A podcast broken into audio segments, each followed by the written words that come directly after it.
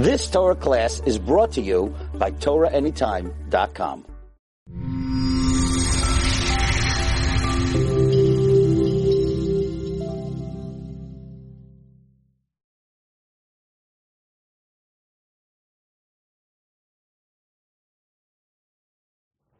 The Arizal reveals to us that the word Pesach is a compound word. Pesach, the mouth that speaks. Arizal teaches that not only were we physically enslaved in the land of Egypt, but our faculty of speech was enslaved in Egypt.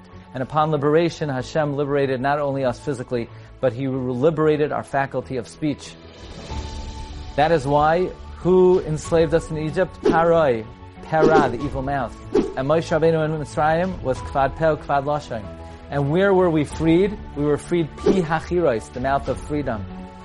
And Far writes, in the Midbar, we were Sagar Aleim Hamidbar, could be read Sagar Aleim Hamadaber. The faculty of speech was closed. And therefore, with Yitzias Mitzrayim, we liberate, we show our freedom of speech by using speech for the right purpose. Number one, we use our mouths for Sipur Yitzias Mitzrayim. We use our mouths for Achilas Matzah, Achilas Mara, and all the, and the Shtia of the Dalit Kaisis. But there's another way to show the Cherus of Pesach, to show the Cherus of the faculty of speech.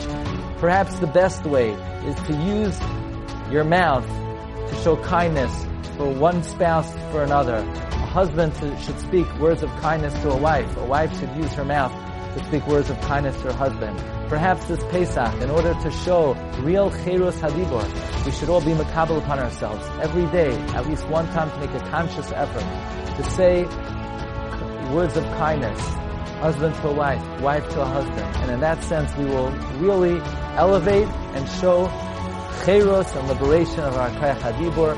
And this way, we will ensure like Sam Sofer writes, Hashata Hacha Lashana Haba Ba'arad Yisrael refers not only to us physically, but to our bias. That if we have Chesed and Shalom in our bias, the bias, like the Bate Knesias and the Bate Midrashas, the bias itself will also be B'Yushalayim Habenuya.